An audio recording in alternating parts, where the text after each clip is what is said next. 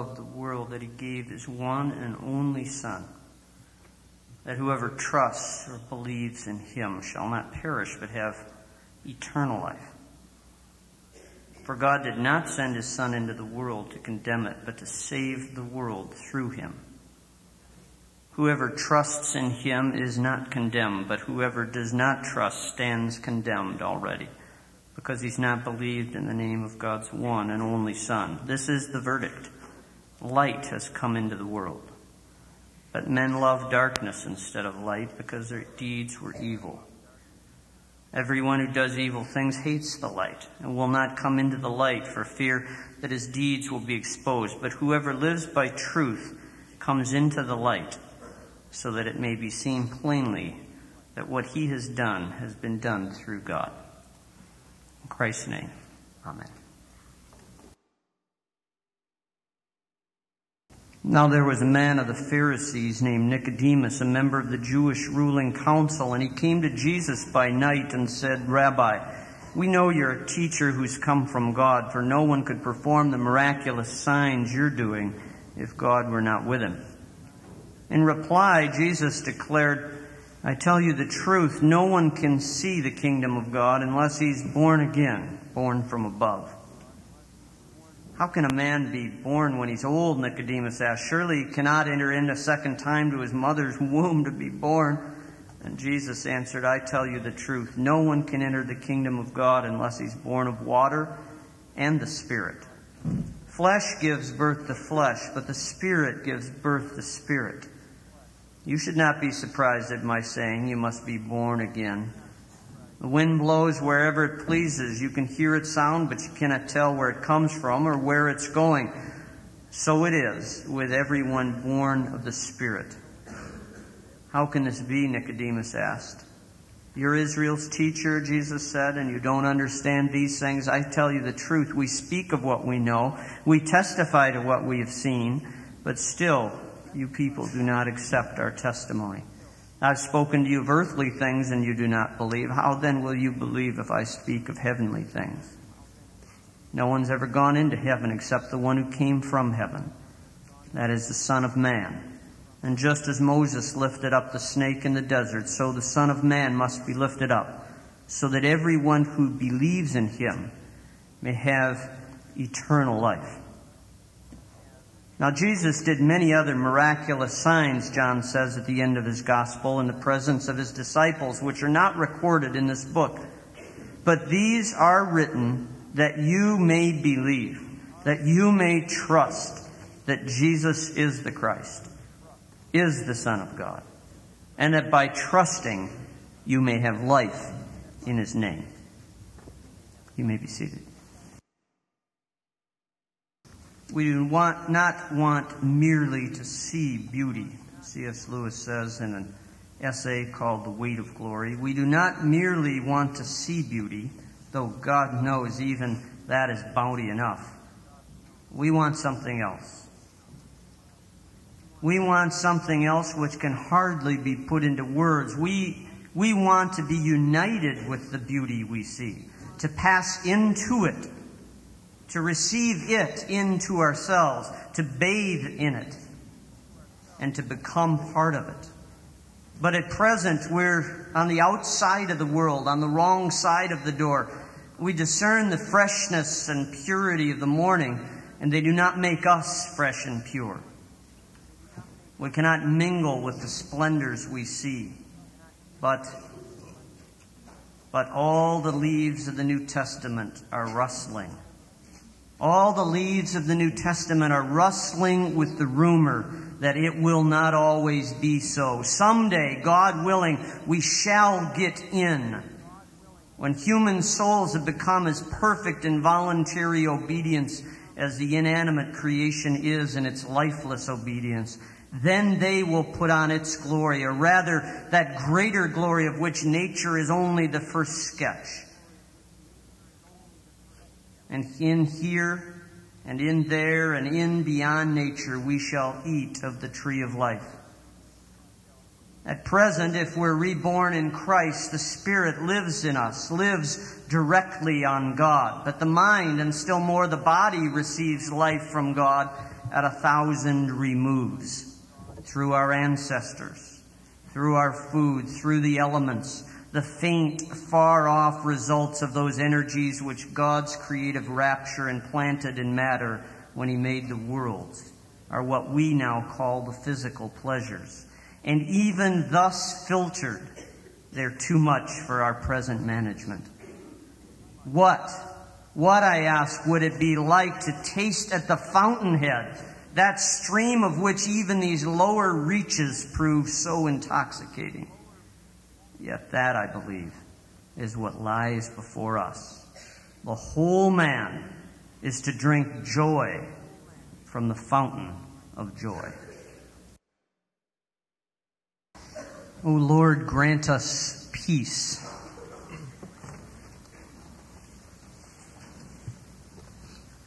One of the questions that I find people ask as they get older is how do I find lasting peace? When people are younger, the question is how do I find life that's full and fresh? But after a number of years, peace becomes a fairly important ingredient.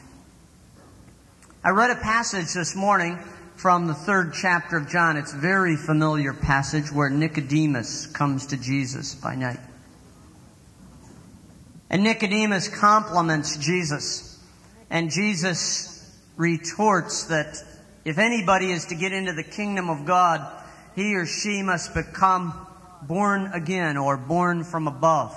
The, the synoptic gospels have a similar phrase on the lips of Jesus where he says, if you want to get into the kingdom, if you even want to see the kingdom, taste the kingdom, you have to become like a little child.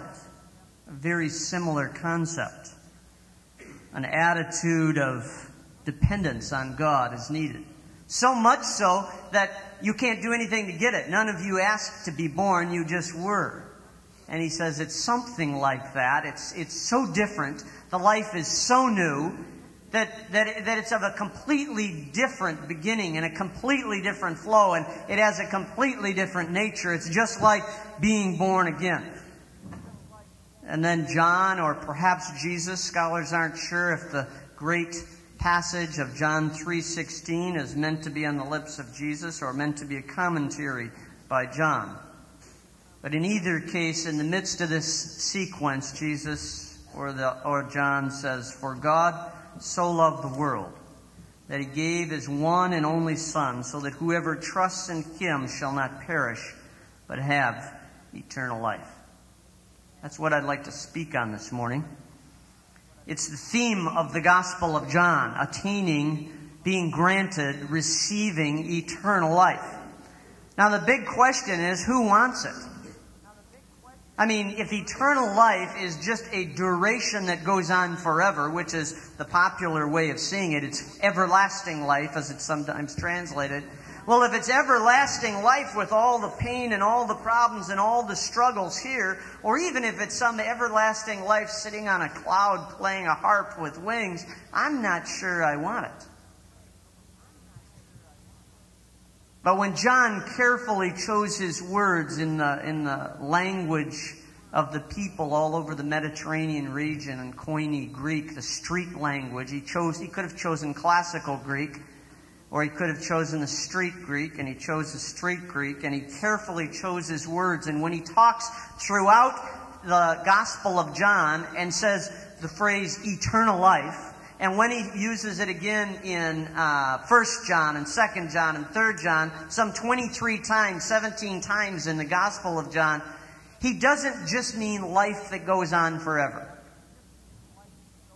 He means a life that has a completely different quality to it. But before we get to that, we learn a couple other things. First, that God's love is antecedent. It, it, it is prior. It is before all redemption. It is before sending His Son. God's love is first. For God so loved the world that He gave His only Son. His love was first. His love was the source. His love was the fountainhead. He didn't give His only Son so that He could love us. He loved us so much that He gave His only Son. His love is antecedent, it is prior. We learn that his love is active, just like we learned in the first chapter of the first the first verse of the first chapter, God's love is active. God is not interested in staying out of our lives. He wants to get in intrinsically. He wants to be in and part of the weave and the warp and the woof of our lives, part of the pain, part of the sorrow. He is an active God. For God so loved the world that He did something. And what did He do? He gave. His love is antecedent. His love is active. And His love is a giving love. And He gave sacrificially. He gave His own Son. If I were to somehow allow you to take my son away from me and I didn't let you take him, I actually gave him to you, there's virtually nothing that I could give you of, of greater worth, of greater sacrifice. And yet that's exactly what God gave to the world, his son. And he gave his son for a purpose. What is it? It's so that we can have this eternal life, which is not just duration, but a different quality of life. It's what he wants. It's what John says at the end of his book. This is why I've written this book in chapter 20. I've written so that you may trust in Jesus you may believe in his name, and because of that, you may have life. So, between God's love and gift of Jesus and eternal life is this bridge of trust, this bridge of courageous confidence in Jesus. Always pointed to Jesus. It seems to be the bridge that connects God's gift with the results of God's gift, which are eternal life. When I was a young man, about 18 years old, we went to a river. It was a big river. I'd played in a lot of streams and kind of dabbled around in mountain streams and things like that, but I'd never really been to a big river. And uh, since I was 17 at the time and knew everything, we uh, decided to tell my parents we were going one place and then we just happened to go to another. And we went to the side of a large river. I frankly don't know what the name of the river is now. I was trying to remember it. A large river in Illinois. Very large river. Big, I'd never seen a river like this. And we were camped on the side of this river, and at midnight we thought, this is the time to go swimming in the big river. Now, this big river was uh, probably, I'm guessing, maybe three quarters of a mile wide. This is not a small river. But it was moving very slowly. You could see, I mean, it was, could, it was barely moving. It was no big deal. And we got into it, and I noticed the first thing when I got into the water, the stars are out, the moon's there, the guys are, you know, doing what guys do, and and uh, the first thing I noticed was that as I put my ankles into the water, it actually, the, the, the flow was a little stiffer than I would have guessed because it really looked like it was going slow. And then I got up into my, up to my chest. And I was on the swim team. I knew how to swim. I wasn't too worried. As soon as I let my feet go off the bottom, I, I noticed I was moving a lot quicker than I thought downstream. And I thought, well, I'll just kind of swim angle upstream. And I was angling upstream, but I was sort of like this still going downstream. We were acting as though none of us were scared. And uh, we decided we'd swim out to the middle and then come back. So we swam out. We were swimming. We were all pretty strong swimmers. And, and we, you know, we realized by this time we were going to be miles away from camp if, when we made it back to our side of the shore. But we thought, well, it's okay. We can go with Now we're kind of getting used to it. This thing is a lot bigger. It is moving a lot stronger than we ever imagined. And uh, then we heard something which I sends chills up my spine even today. We heard a horn from a very large ship. And we looked down, upstream, up the river. Coming toward us was this huge barge. And we're five or six guys bobbing around in little dots at night in the middle of this river. And this boat, this barge, is coming right down the middle. Well, we start swimming for all we're worth swimming with the stream, swimming back toward the shore, hoping that we can get out of the way not only of the ship, but of the suction. We knew enough about ships, and it was pretty obvious as it got closer and closer and closer. The suction from that ship could have pulled us under so easily, and it didn't, thank heavens. We all made it back, I don't know how many miles downstream, like five or six drowned rats, not feeling quite the bravado that we felt before. Getting into the flow of that river is a bit like getting into eternal life. It's big. It's strong. It, it may look docile and peaceful, but it's so powerful because it's so strong. It's so deep. You see, the life that Jesus was offering for us to get into is the very life that he experiences with the Father and with the Spirit. Eternal life is not just a long river, it's a deep river. And it's a powerful river. It's the river of life. It's the river of the very life of the universe. In the fifth chapter of John, it says, The Father has life in himself, and he's given to the Son the, that, same, that same great characteristic that he should have life in himself. And it's that life, the life with Jesus experienced with the Father, with the Spirit, that he invites us into. That's eternal life. Not just life that goes and goes and goes. A life that's absolutely indestructible. In 1975, I was in a hospital room in Denver, Colorado, actually Englewood, Colorado. And I was there for a very painful reason. My best friend's son was dying. He was about 18 months old at the time. His name was Eli Nicholas Colorado King Hicks. That tells you a lot about my friend. Eli, because it's a biblical name. Nicholas, because it's a Greek term talking about victory. Colorado, just because he loved Colorado. King, after Martin Luther King Jr., and then his last name. And Eli was dying in this hospital. We figured that he would die the next morning. He had a horrible strep infection that they just couldn't stop, and it ate away his, lung, his uh, windpipe. And I was with his father and his mother when he died, and my wife. And so I saw my son's playmate die. I watched life just, just eke out and leave this little body. And we sat with Eli. We held him after he died.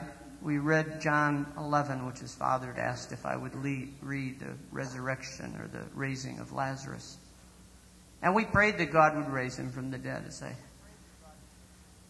and God did not. And I can't tell you what it's like to hold an 18 month old in your arms, as we did for several, probably an hour, I would guess. And to see his body the same as before, not stiff, not cold like you imagine, just like it was before, but without life.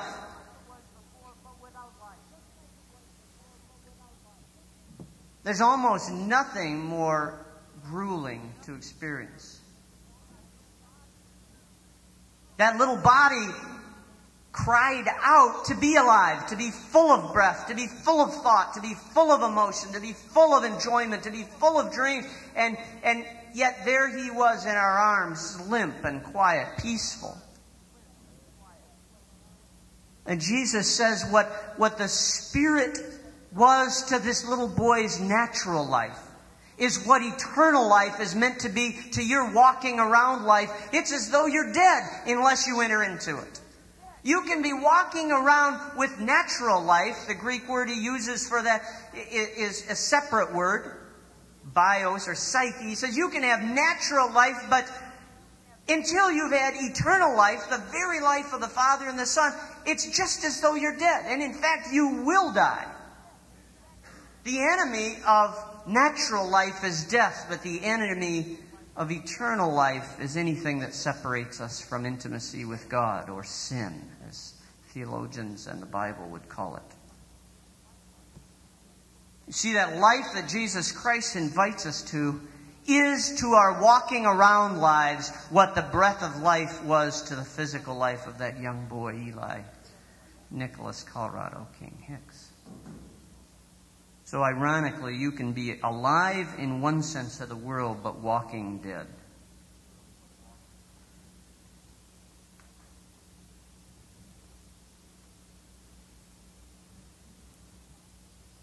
It's a different quality of life. It's a different type of life, a different depth of life. It's a life that implies a life without sin because sin separates us from that eternal flow of God's life.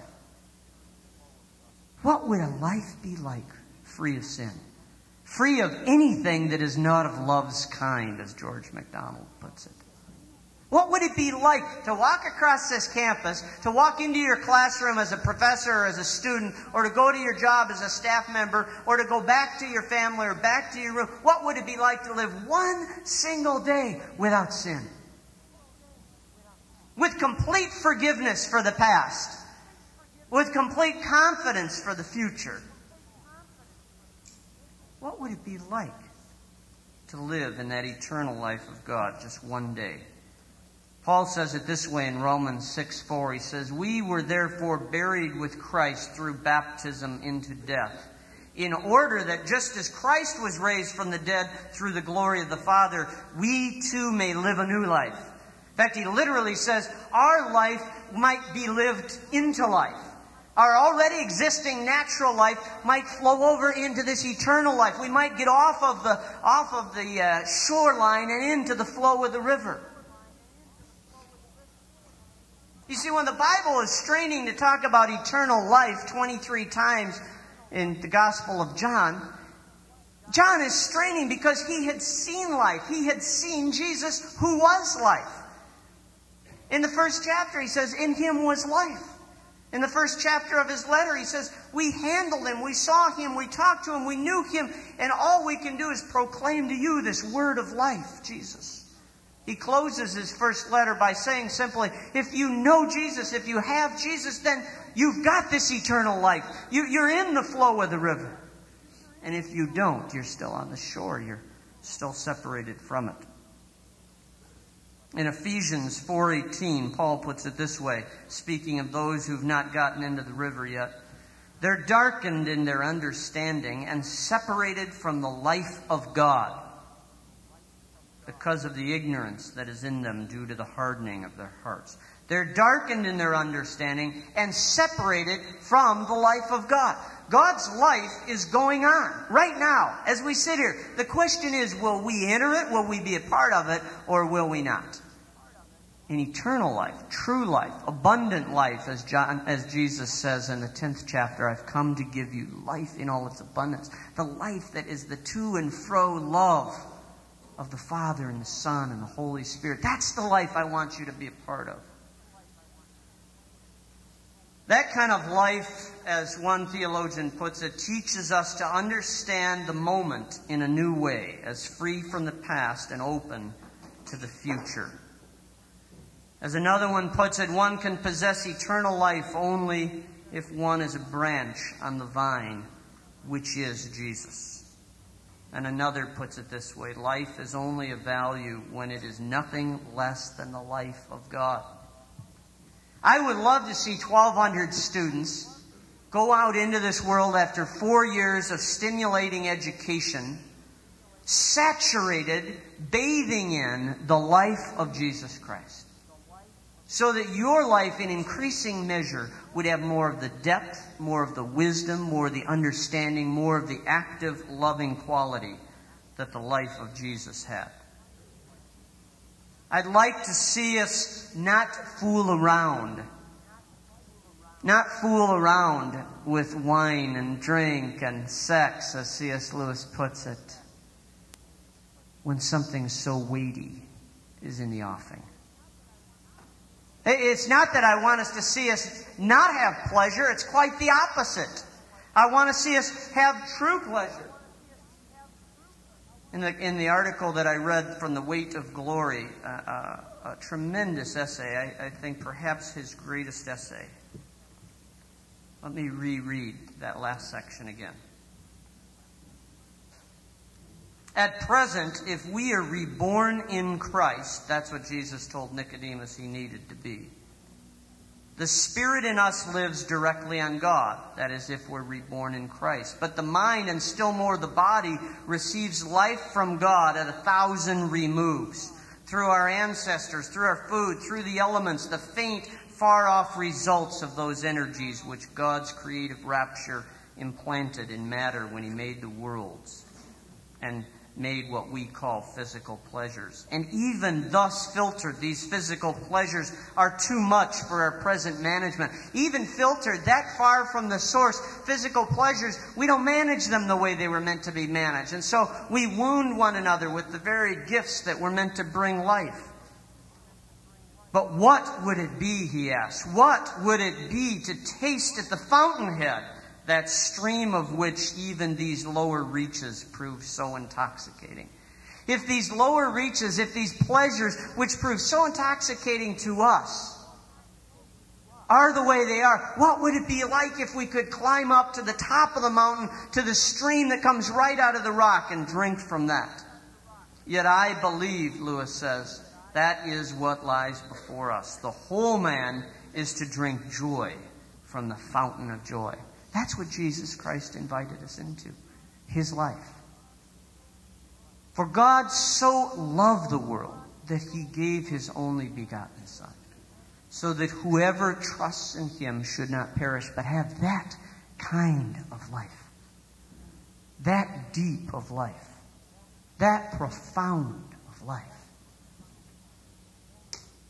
Father, I pray that we might increasingly experience and know the life that your Son, Jesus Christ, offers to us.